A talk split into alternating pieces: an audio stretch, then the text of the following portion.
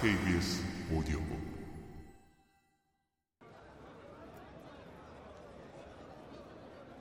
앤드루 레티머 사무장이 헛기침을 하고 불안해서 수군대는 직원들에게 조용히 하라고 외치자 바이올릿이 애니의 손을 다시 한번 꼭 쥐었다.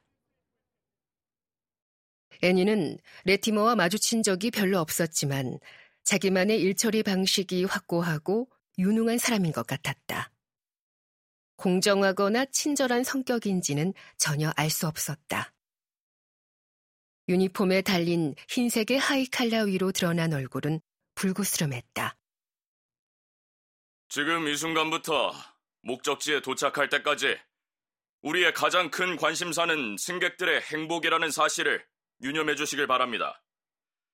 어떤 요청이 들어왔건, 어떤 해야 할 일이 있건, 시각이 몇 시가 됐건 간에 승객들의 요구 사항을 처리하는 것이 우리의 최우선 과제가 되어야 할 것입니다. 애니의 속이 불편해졌다. 저게 무슨 뜻일까? 예를 들어, 애니가 몸이 안 좋아서 식당으로 내려갈 수 없는 승객에게 식사를 가져다 주는 식으로 어떤 승객이 심부름을 하고 있는데, 다른 승객이 그녀를 불러 자기 선실에서 뭘 가져다 달라고 하면 누구 말을 들어야 하는 걸까? 그녀가 맡아야 하는 특실이 12개였다. 그녀는 거의 예전 교구만큼 떠들썩한 승객들을 모시며 그들이 부를 때마다 달려가고 모든 비위를 맞추는 동시에 방을 청소하고 침대를 정리하고 식사 시간에는 식당에서 시중을 들어야 했다. 우리 승객들, 우리 1등씩 승객들에게 세계적인 수준의 호텔에 머무르고 있는 듯한 인상을 심어주어야 합니다. 그래요. 타이태닉은 우리의 자랑이죠. 이 배는 세계에서 가장 훌륭한 호화 원양 여객선이라는 사실을 잊으면 안 됩니다. 하지만 승객들에게는 그들이 어떤 편의시설을 이용할 수 있는지 강조해서 알려야 합니다. 예를 들면 체육관이나 도서관 같은 시설을 말입니다. 1등실 도서관에는 비치된 장서가 천권이에요. 애니는 회사 측에서 입만 열면 술술 나올 수 있도록 그들의 머릿속에 주입한 수치를 떠올렸다. 2등실 도서관은 500권이고요. 그녀가 생각하기에는 그 책과 그 안에 담긴 방대한 이야기의 무게만으로도 다른 배 같으면 감당하지 못할 것 같았다. 한 번 입장할 때마다 단돈 1실링만 내면 되는 온수풀, 어린이 놀이방, 산책로. 레티머는 열심히 듣고 있는지 확인이라도 하려는 듯 그들을 한 사람씩 차례대로 쳐다보았다.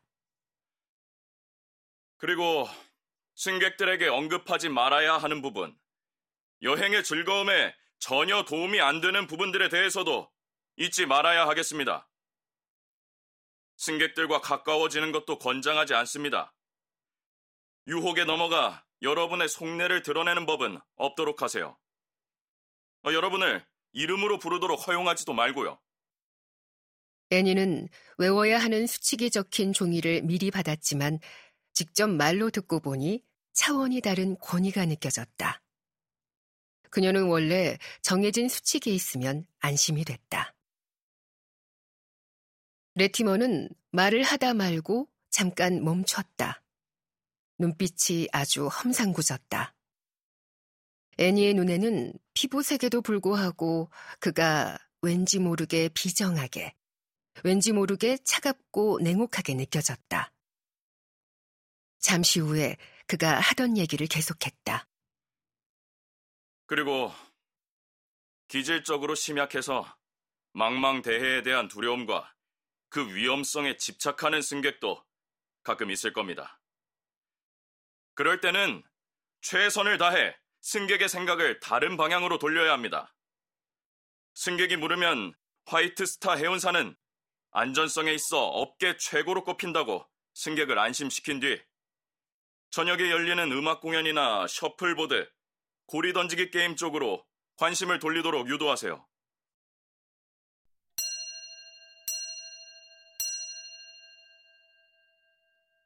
레티머가 이 말을 막 마쳤을 때 벨이 울렸다. 한 시간이 지나 그들 모두가 기다려왔던 순간이 닥쳤음을 알리는 벨소리였다. 새벽벽 밖에서 들리던 소음이 일순 요란해졌다. 레티머가 뭐라고 외쳤지만 더는 아무도 그에게 주목하지 않았다.